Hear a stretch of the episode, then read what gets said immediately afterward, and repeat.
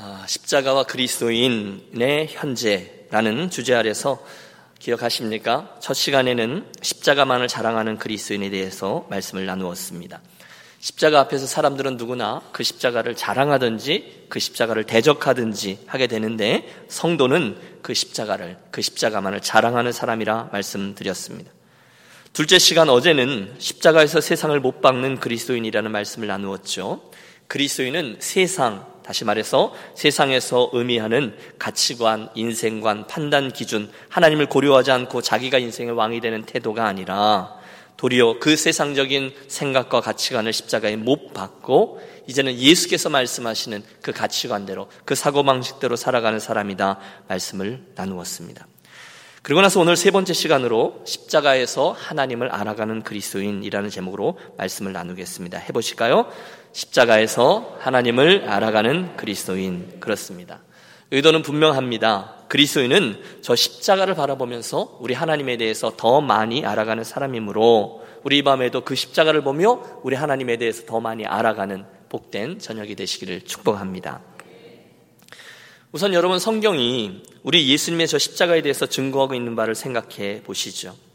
어, 성경은 하나님의 아들이신 그분이 왜 그렇게 십자가에서 처참하게 죽어야 했다라고 이야기하고 있습니까?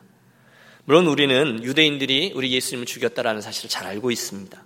제사장들을 비롯한 종교 지도자들, 그들이 예수님과 날카로운 대립각을 세우다가 한순간 군중들을 그 소욕해 하였고 그 결과 주님은 골고다 언덕으로 끌려가 십자가에 달려 돌아가셨습니다. 그런데 우리가 주목하려고 하는 성경의 기록은 이 사건이 단지 그 사람들만의 소행이다. 이렇게 이야기하지를 않는다는 것입니다. 어, 맞는데요. 분명히 유대인들, 바리새인들, 서기관들, 제사장들, 종교 지도자들이 사주하고 우둔했던 유대 민족들이 그분을 십자가에 못 박은 것 맞는데요? 라고 생각하죠. 맞어요. 그러나 그것은 겉모습만 보았기 때문에 나오는 대답이죠.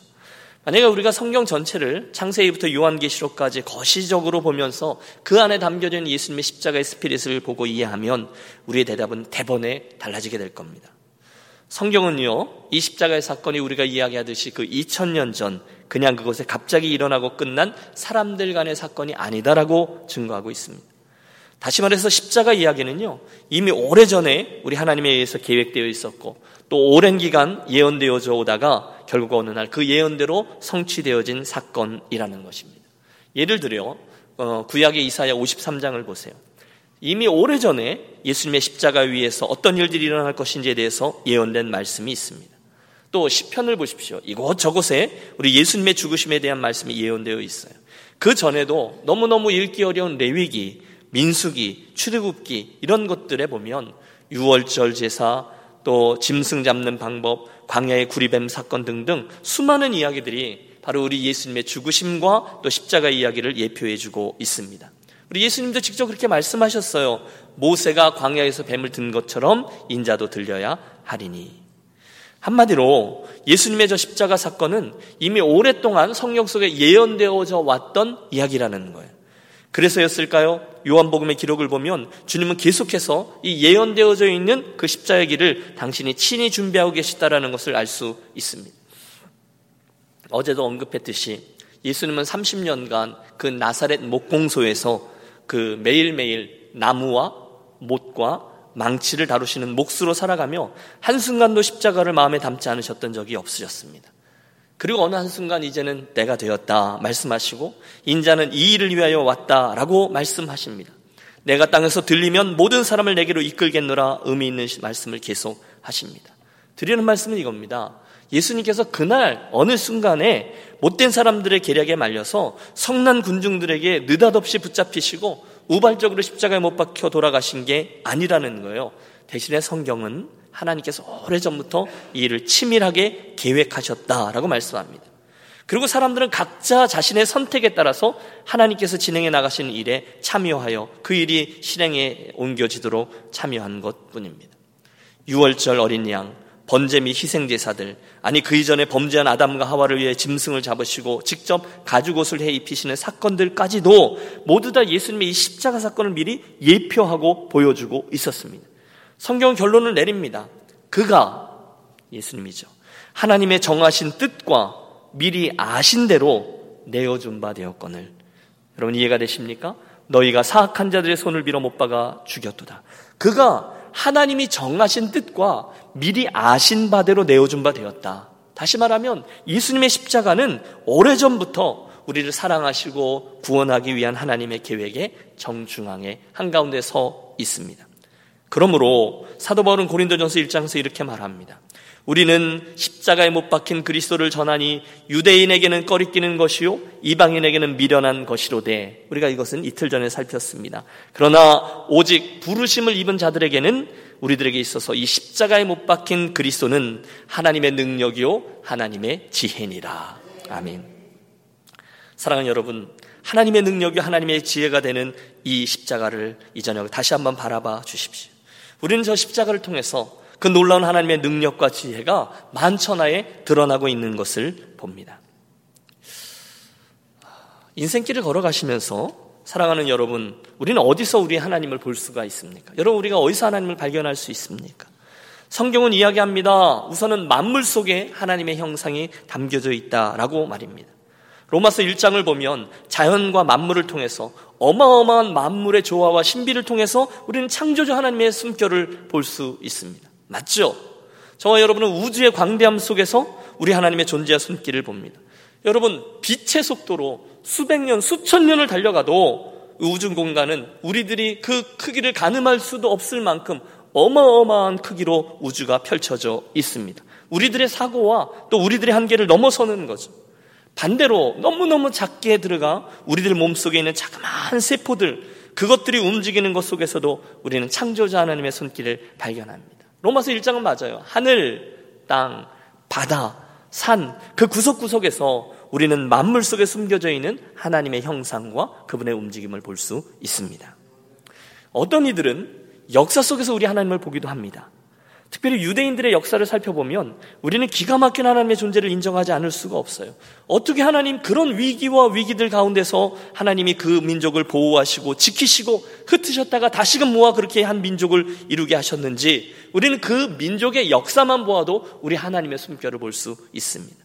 우리 한민족도 마찬가지죠. 여러분 하나님께서 우리 한민족을 5천 년 동안 반도 속에 갇혀 두셨다가 가둬 두셨다가 그 속에 복음을 주시고 복음을 주시고 단 100년 동안에 전 세계에서 가장 많은 나라에 흩어져 살게 한 디아스포라로 우리를 부르셨습니다. 우리는 그 속에서 하나님 우리를 어떻게 사랑하셨고 이끌어 오셨는지를 분명히 지켜봅니다.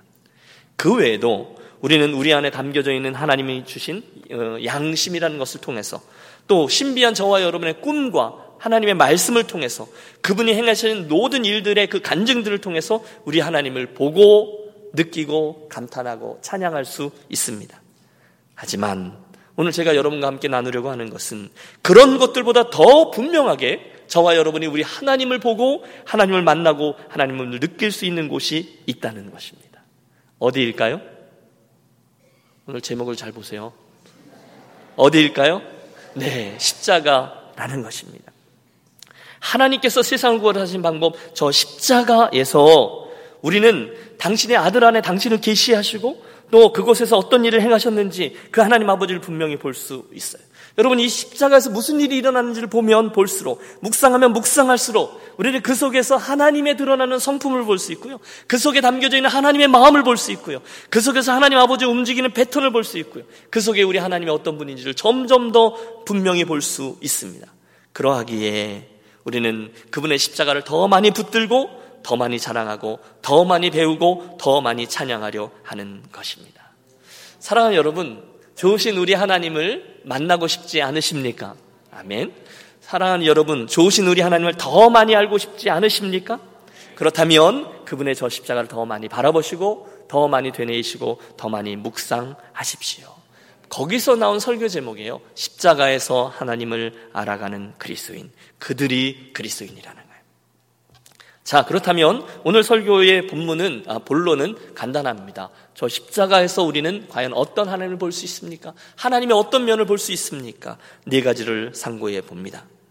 가장 먼저 여러분 이 십자가를 통해서 우리가 알게 되는 하나님의 어, 성품은 또는 하나님의 모습은 그 하나님은 제일 먼저 보는 성품이죠. 그것은 바로 하나님의 은혜입니다. 따라해 주세요. 하나님의 은혜. 우리는 이미 이 은혜라는 단어를 알고 있습니다. 은혜. 은혜는 호의를 받을 만한 자격이 없는 사람에게 자비를 베푸시는 것을 말하죠.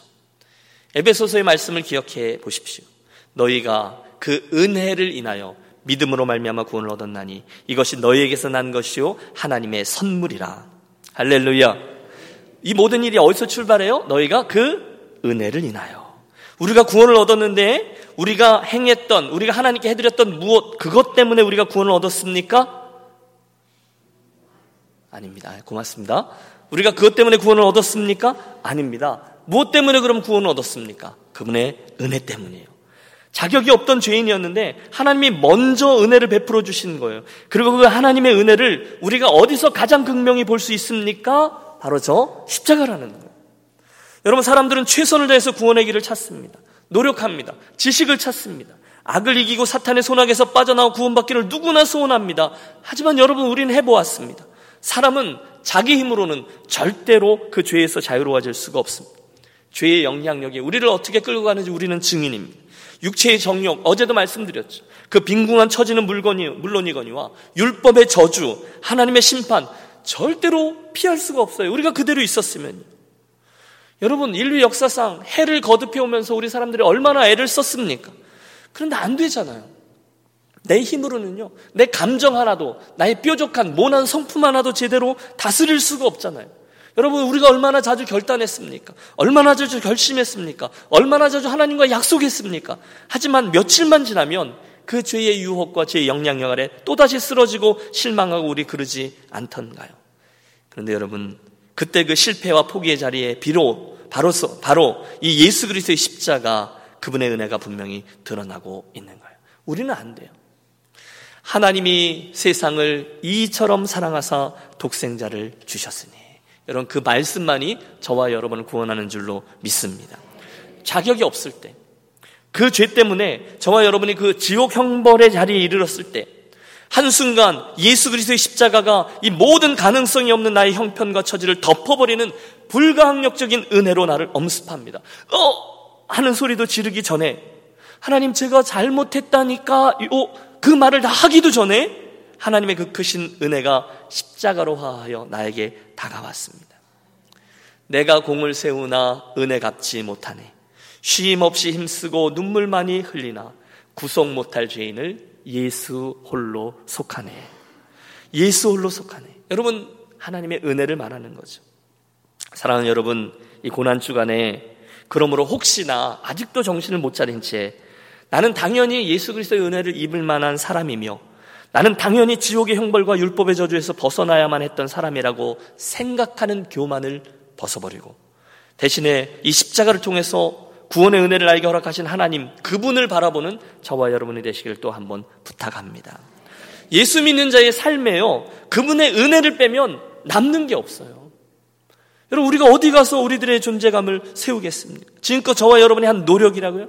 내가 그분께 뭘 좀 해드렸다는 자부심이라고요? 아니요. 십자가 앞에는 아무것도 남지 않아요. 그곳에서 우리는 그저 너무도 추한 죄인이었던 나를 향한 하나님 아버지의 그 크신 은혜만을 보게 됩니다. 십자가에서 우리가 보게 되는 하나님, 그분의 은혜라는 거죠. 두 번째, 우리가 십자가에서 하나님에 대해서 알게 되는 것은 하나님의 공의입니다. 이것도 해보시죠. 하나님의 공의. 네, 두 번째 하나님의 성품, 하나님의 의로우심, 하나님의 거룩하심이 공의라는 것을 통해서 우리들에게 보여지는 거예요. 물론 여러분 하나님의 공의는 여러 곳에서 볼 수 있어요. 그분의 명령 속에서도 하나님의 공의가 드러납니다. 그렇죠? 그분은 율법을 통해서도 당신의 공의로움을 보여주셨습니다. 십계명을 보십시오. 이스라엘 백성들을 율법의 원칙대로 대하는 그 하나님의 모습을 보십시오. 어느 누구도 하나님의 감찰하시는 눈을 피해갈 수가 없어요. 여러분 하나님을 속일 생각 하지 마세요. 고라 자손을 보십시오. 그대로 멸망합니다. 아간을 보십시오. 처절히 멸망합니다. 홈리와 비나스를 보십시오. 하나님은 결코 대충 넘어가지 않아요. 나는 죄 졌는데 하나님이 봐주시던데 아니요. 하나님의 은혜인 거죠. 하나님의 인내로 심판을 뒤로 미루는 것 뿐입니다. 하나님은 절대로 저와 여러분의 죄와 허물을 싫어하시며 그것을 그냥 넘어가지 않으세요. 죄와 정반대에 서 계신 분입니다. 맞아요. 우리들의 죄와 불순종과 교만과 폐역함은 하나님 아버지의 거룩하심과 완전하심과 그분의 의로우심과 전혀 함께 설 수가 없어요. 한마디로 그분은 죄를 싫어하십니다. 또 그 죄를 묵인할 수 없습니다. 그 죄와 타협할 수 없습니다.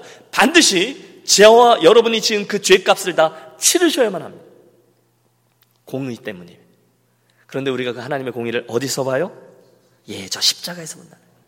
우리는 저 십자가에서 그래 내가 네 죄를 용서하마 이제는 천국에 들어오너라 쉽게 말씀하기를 기대합니다. 아 십자가 십자가를 바라보기만 하면 믿기만 하면 아멘이라고 해 믿어 믿습니다라고만 해 그러면 우리는 쉽게 천국에 들어가리라 기대해요. 그러나 여러분 그게 그렇게 쉽게 넘어가는 것이 아닙니다.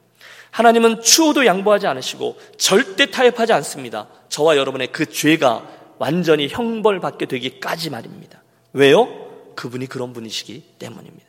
그리고 당신은 정말로 그렇게 하셨어요. 하나님의 진노가 모든 불의한 죄인들에게 실제로 임하였습니다.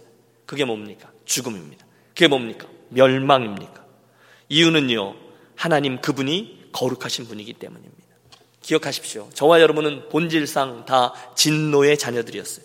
그래서 그대로 두면 우리는 반드시 하나님 앞에서 죄값을 치르어야만 했습니다. 그리고 이것이 우리가 십자가를 통해서 하나님에 대해 알게 되는 그분의 공의라는 두 번째 성품입니다. 자, 그런데 바로 여기서 저 십자가가 하나님의 구원 방법으로 새롭게 등장하고 있는 것이죠. 우리가 이미 살폈어요. 우리가 십자가를 통해서 하나님에 대해서 알게 되는 또 다른 세 번째 것은 이 십자가가 곧 하나님의 우리를 구원하시는 구원 방법, 하나님의 지혜라는 사실입니다. 이것도 따라해 주십시오. 하나님의 지혜. 우리가 십자가에서 하나님의 맨 처음에 은혜를 보고 두 번째 하나님의 공의를 보고 세 번째는 하나님의 지혜를 보는 거예요. 여러분 우리는 이 십자가를 바라볼 때 이게 왜 하나님의 지혜인지를 알게 됩니다. 이게 하나님의 왜 하나님의 능력인지를 알게 됩니다. 왜? 우리들의 생각으로는 아무리 돌려봐도 도저히 해결할 수 없는 이 문제를 죄인, 사랑, 은혜, 죄, 공의, 이 모든 것들을 어떻게 해결해야 될지 모르는 그 모든 문제를 한순간에 해결하는 우리 하나님의 지혜를 지켜보기 때문입니다. 할렐루야. 여러분, 하나님의 지혜를 보십시오. 하나님께서 당신의 그 공의와 하나님께서 당신의 그 사랑을 어떻게 저 십자가에서 조우하게 하셨는지를 지켜보세요. 그분이 어떻게 당신의 공의를 완전히 실천하시면서 동시에 어떻게 당신의 사랑을 온전히 실천하고 계십니까? 하나님은요, 이 십자가에서 당신의 공의를, 그리고 당신의 사랑 두 가지를 완전히 다 만족시키셨어요. 하나도 잃지 않으셨어요. 그러면서도 당신은 당신의 하나님 되심을 완벽하게 이루어내셨어요. 여러분 생각해 보세요. 저만 이렇게 익사이딩한가요? 저곳에 우리 하나님의 은혜가 임하였어요. 그리고 그 은혜로 인해서 하나님은 당신의 공의를 만족시키셨어요. 그리고 그곳에서 당신의 사랑을 온전히 베푸셨어요. 그것뿐입니까? 사탄을 KO시켰습니다. 그리고 당신의 영광을 나타내셨습니다. 우리에게 다 보여주셨어요. 진실된 섬김, 진실된 겸손, 진실된 그런 어, 헌신이 무엇인지를 다 드러내셨어요. 그리고 말씀하셨어요. It is finished. It is accomplished. 다시 말하면 다 이루었다 선언하셨습니다. 여러분 제가 강조하는 바를 이해하시겠습니까? 그곳에 드러난 우리 하나님의 지혜를 보시자는 당신의 성품, 우리의 구원 모두 다 이루어 주셨어요. 그래서 우리가 이 십자가를 보고 찬양하지 알 수 없는 거죠. 놀라운 하나님의 지혜입니다. 마지막으로 우리가 이 십자가를 통해서 하나님에 대해서 더 알아가는 것이 있는데 빼놓을 수 없죠. 그것이 바로 우리 하나님의 사랑인 줄로 믿습니다. 해볼까요? 하나님의 사랑. 여러분 저는요 이 십자가에서 뭐 네 가지가 다 있지만 하나님의 이 사랑이 우리가 십자가에 대해서 그분에 대해서 알 수 있는 가운데 가장 놀라운 것이라고 믿습니다. 로마서 5장 8절 말씀하시죠. 우리가 아직 죄인 되었을 때에 그리스도께서 우리를 위하여 죽으심으로 하나님께서 우리에 대한 자기의 사랑을 확증하셨느니라. 여러분 저는요 저와 여러분이 그냥 단순하게 아 하나님이 나를 사랑하기 때문에 그분이 외아들을 죽게 내버려 두셨지 정도로 생각하고 넘어가지 않으시길 바랍니다. 여러분 여기서 우리 잠깐 머무시죠. 하나님은 저 멀리 하늘에 계시면서 그 아들을 죽으라고 이 땅에 내보내시고 아들이 죽는 순간 눈을 찔끔 감으시고 그래 내 아들이 죽었구나. 이제는 내가 그 죽음을 보고 너희들을 용서하마. 끝. 여러분 이게 십자가 이야기가 아니라는 거예요. 우리가 그 정도로 이해하고 아 그렇지. 예 감사합니다 하나님. 휙 빨리 그 다음으로 넘어가서는 아니 된다는 거예요 그렇다면 여러분, 우리 잠깐 서서 이 십자가에서 일어난 하나님의 이 사랑의 이야기를 조금만 더 깊이 살펴보겠습니다. 무엇을 더 보아야 합니까? 무엇을 더 이해해야 합니까?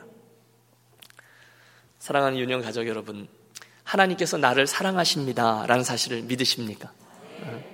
아, 목사님 뭐 저런 걸 물으죠. 아니요. 정말로 믿으십니까? 여러분 제가 혹시나 해서 한 번 더 묻습니다. 혹시 목사가 그렇게 물으니까 여러분 예의상 아멘이라고 대답하시는 분이 계실지 몰라요. 여러분 예의가 바르셨어요.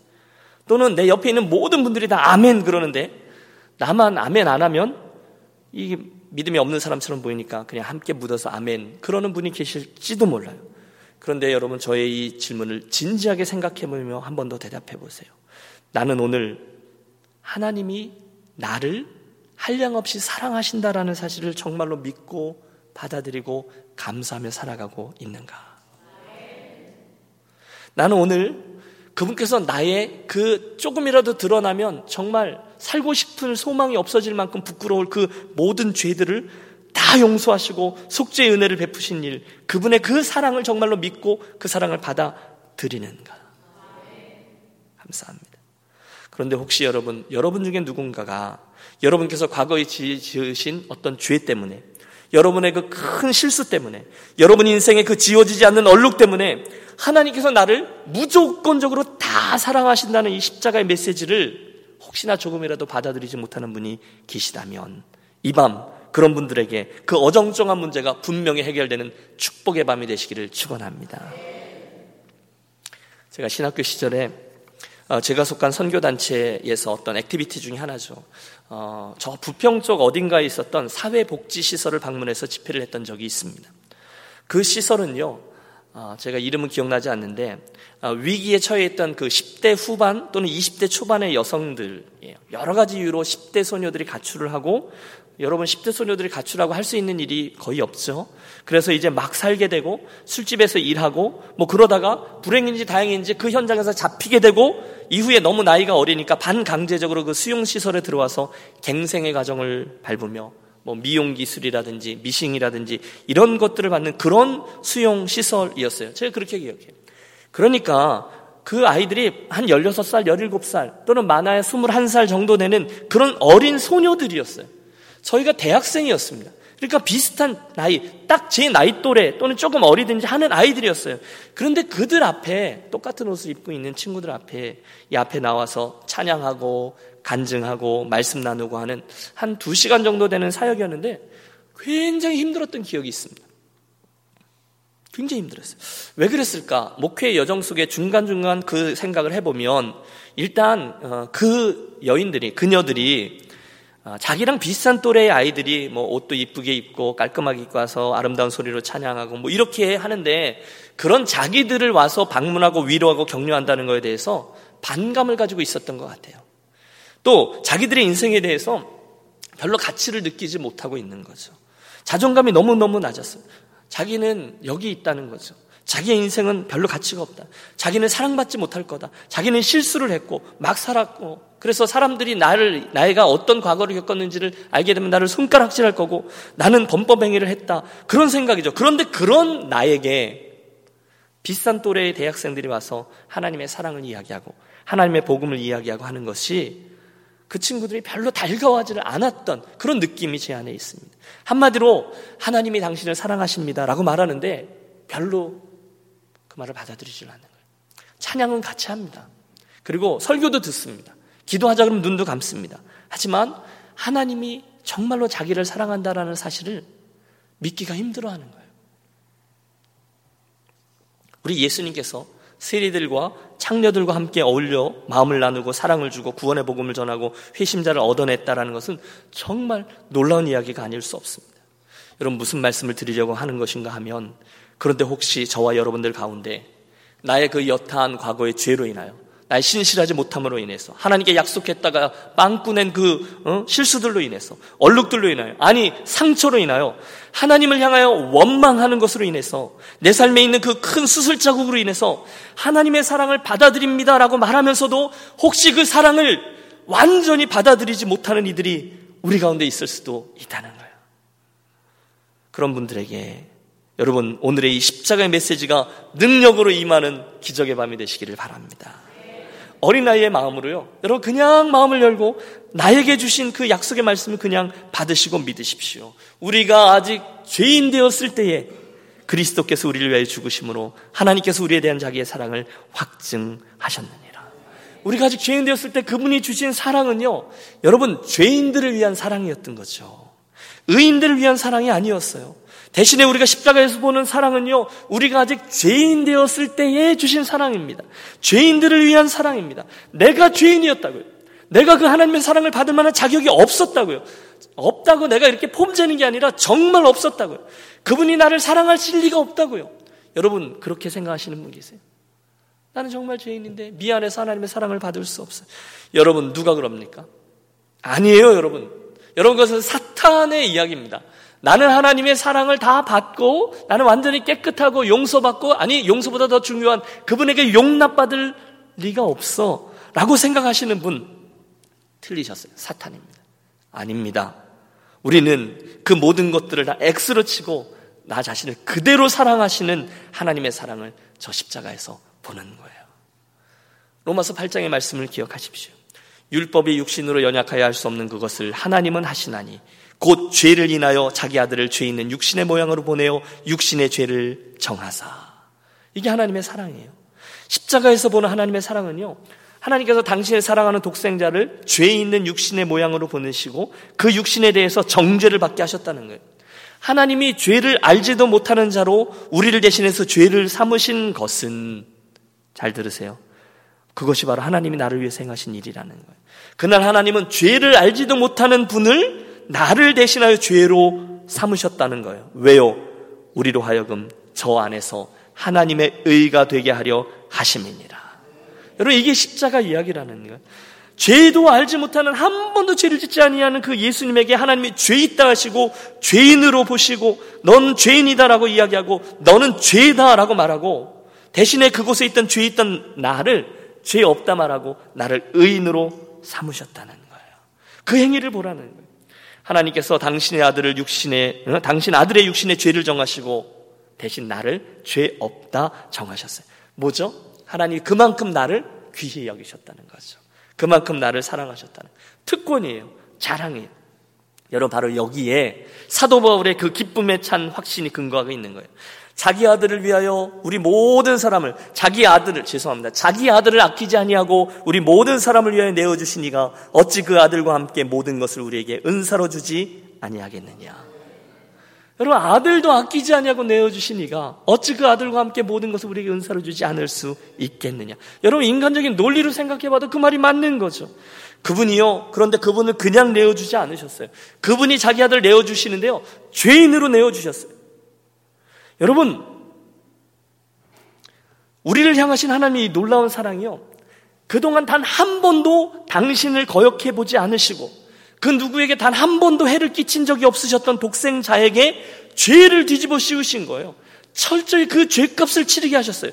남김없이 치르게 하셨어요. 처절하게 치르게 하셨어요. 나의 그 모든 죄값을요. 자기 아들을 아끼지 아니하시고 여러분 금방 하나님 감사합니다. 아멘 하고 감사로 넘어갈 일이 아니에요. 거기 서세요. 자기 아들을 아끼지 아니하시고 여러분을 향한 하나님 사랑의 크기가 이만큼이라는 것을 기억하십시오. 하나님이 여러분을 얼마나 사랑하시냐고요? 예. 자기 아들을 아끼지 아니하시고 죄인으로 삼으시고 그 처절한 죽음과 멸망으로 죄값을 다 치르게 하시고 그래서 원래는 그 죄의 당사자인 당신을 죄 없다고 하실 만큼 그것만큼 저를 사랑하셨다는 거예요. 그게 하나님의 사랑이에요. 더 이상 말로 표현할 길이 없죠. 독생자, 죄를 모르는 당신의 외아들에게 저의 죄를 다 뒤집어 씌우시고 이것은 더 이상 김신일의 죄가 아니라 이제는 내 죄다 이렇게 말씀하실 만큼 김신일이를 사랑하셨어요. 이게 하나님의 사랑이죠. 그래서 우리 찬양하는 거잖아요. 하늘을 두루마리 삼고 바다를 먹물 삼아도 한없는 하나님의 사랑 다 기록할 수 없겠네. 하나님의 그 큰 사랑 그 어찌 다 쓸까? 저 하늘 높이 쌓아도 채우지 못하리. 하나님 크신 사랑은 측량다 못하네. 영원히 변치 않는 사냥, 어, 사랑, 성도요, 찬양하세. 반복합니다. 여러분, 하나님은 저 십자가 위에서 나의 죄를, 김신일이의 죄를 당신의 아들에게 대신 지우시고 나 김신일에게는 아무런 형벌을 가하지 않으셨습니다. 대신에 그 아들을 벌하셨어요. 어떻게 해요?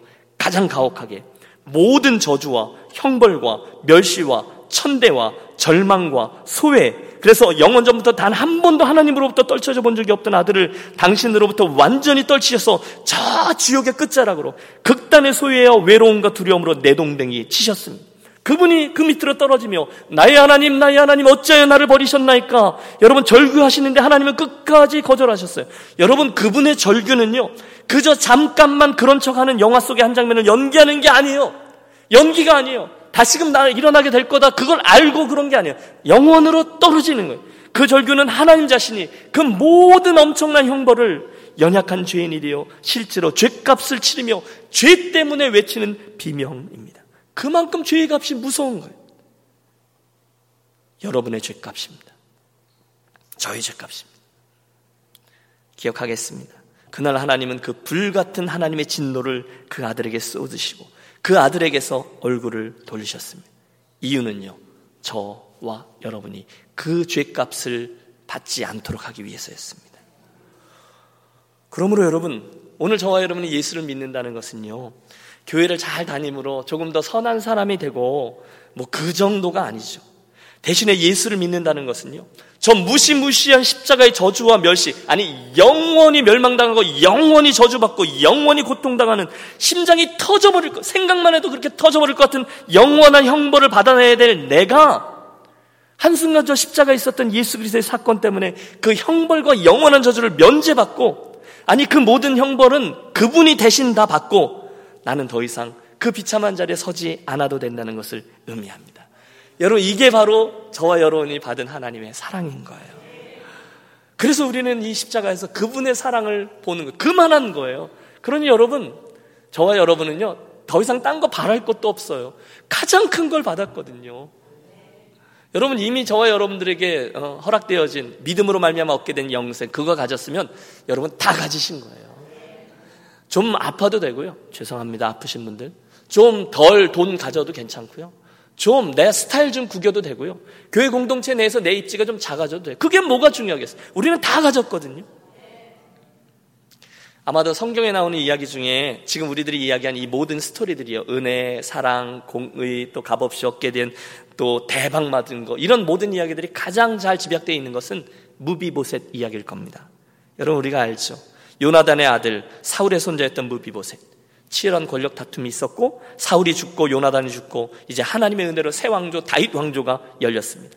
고대 세계에서 새로운 왕조가 열리면 가장 먼저 하는 것은 전 왕조의 모든 어, 사람들을 멸족하는 겁니다. 그렇죠? 왜? 그들이 남겨두면 혹시 반역이 일어날지 모르니까요. 그런데 다윗은 그 아비 요나단으로 인하여 그의 사랑을 기억하며 초야에 꽁꽁 숨어있던 무비보셋을 찾아냅니다. 이유는 하나, 은혜 베풀기 위해서요. 그러나 무비보셋 입장에서는요, 그걸 하나도 몰라요. 입장을 바꿔놓고 생각해 보세요. 그날 무비보셋에게 있어서 가장 좋은 은혜는요, 다윗이 모르는 척 해주는 겁니다. 그냥 놔두는 겁니다. 몰래 숨어 살고 있었거든요. 여러분, 몰래 숨어 살고 있는 사람, 밤중에 바깥에 무슨 소리만 들려도 여러분, 그가 잠이 깰 거예요. 밥을 먹어도 그 밥이 밥맛이겠습니까? 모래알을 씹는 거예요. 심한 불면증에 시달렸을지도 몰라요. 게다가 그는 유대인들이 경멸하는 핸디캡이었습니다. 어린 시절에 아주 큰 사고로 절름발이로 살고 있었어요. 총체적인 난국이에요. 더 이상 나아질 게 없어요. 그런데 그의 인생에 무슨 애가 떠오를 수 있겠어요? 그런데 어느 날 번쩍번쩍한 다윗의 그 마차가 도착합니다. 뭐 오늘날로 말하면 삐까번쩍한 뭐 리무진이 도착한 거죠. 다윗의 신하가 내린 거죠. 당신이 무비보셋이요? 순간 무비보셋의 얼굴이 새하얘졌을 겁니다. 드디어 올 것이 왔구나. 내 인생은 여기까지구나. 다윗 왕이 좀 보자 하시오. 왕궁으로 가야 되겠어. 저가 할 수 없이 그 차에 오릅니다. 어쩌면 그 인생의 마지막 여정이 될지도 모르는 그 길. 저가 얼마나 많은 생각을 하며 그것을 끌려갔겠습니까? 하지만 잠시 후에 벌벌 떨고 있던 그에게 들려진 음성은 뜻밖에도 따뜻한 자비와 은혜의 음성이잖아요. 무비보셋 걱정하지 마라. 내가 내 아비 요나단을 인하여 내게 은혜를 베풀리라. 여러분 그 순간에 초야에 숨어 살며 겨우겨우 목숨을 부지하고 있던 그에게 다윗의 엄청난 은혜가 쏟아지잖아요. 그의 할아버지 사울 왕이 가지고 있었던 모든 땅을 그에게 돌려주잖아요. 더 이상 목숨 걱정을 하지 않아도 되잖아요. 평생을 다른 왕자들과 함께 다윗의 상 앞에서 궁중에서 식사를 하게 되었죠. 그게 은혜입니다. 공의와 사랑이 그가 한 거 하나도 없어요. 그러나 그 아비 요나단을 인하여 은혜를 베풀리라. 우와, 부비부스 땡 잡았네. 진짜 럭키야. 아니요. 이야기가 무비보셋만의 이야기일까요? 여러분의 이야기인 줄로 믿습니다. 예수님의 십자가 옆에 달려 있다가 갑자기 자기도 모르는 사이에 구원받아서 낙원에 이르게 된 그 강도 이야기는요. 그 강도 이야기가 아니에요. 저와 여러분의 이야기입니다. 나오는 이 절망뿐인 여러분 생각하면 악한 생각만 나오는 저와 여러분 그러던 어느 날 하나님이 사랑하셔서 당신의 아들 예수 그리스도를 십자가에 못 박으며 그분의 죽음과 나의 죽음을 내 눈앞에서 바꾸신 거예요. 그러면서 말씀하시잖아요. 내가 너를 이만큼 사랑한다. 내가 너를 위해 대신 죽는다. 죄는 내가 지었지만 그 죄값은 내가 치른다. 이것이 바로 오늘 우리들이 마지막으로 주목하는 Amazing Grace. 하나님 그분의 사랑과 은혜입니다. 오늘의 말씀을 다시 한번 들려드리죠. 그러나 내게는 우리 주 예수 그리스도의 십자가 외에 결코 자랑할 것이 없으니 그리스도로 말미암아 세상이 나를 대하여 십자가에 못 박히고 내가 또한 세상을 대하여 그러하니라. 사랑하는 여러분, 저는 여러분들이 얼마나 돈 많은지, 여러분이 얼마나 건강한지, 여러분이 얼마나 신실한지 거기에 관심이 덜 있습니다. 정작 관심은 여러분께서 이 고난 주간에 예수 그리스도의 십자가를 어떻게 대하고 계시는지 거기에 관심이 있습니다. 1. 사랑하는 여러분, 저와 여러분은 그 예수님의 십자가를 자랑합니까? 2. 저와 여러분은 십자가에서 세상을 못 받고 있습니까? 3. 저와 여러분은 저 십자가에서 하나님에 대해서 더 많이 그분의 은혜와 그분의 공의와 그분의 사랑과 그분의 지혜를 보고 더 많이 알아가십니까? 이 세 가지 질문에 아멘이라고 분명히 답하지 못한다면 저와 여러분은 아직도 예수님의 십자가를 제대로 바라보고 있지 못한 자요. 제대로 믿고 있지 못한 자라고 말해도 틀리지 않을 겁니다. 그러므로 이 밤 기도합니다. 이 밤에도 성령께서 저와 여러분의 영적인 눈과 귀를 열어주셔서 결국 이 주님의 십자가를 정말로 자랑하고 이 십자가에서 세상을 못 박으며 나아가 이 십자가에서 우리 하나님을 더 깊이 알아가게 되는 축복을 체험하는 심령들이 되시기를 주의 이름으로 축원합니다. 우리 주 달려 죽은 십자가 여전함으로 우리 찬양하겠습니다.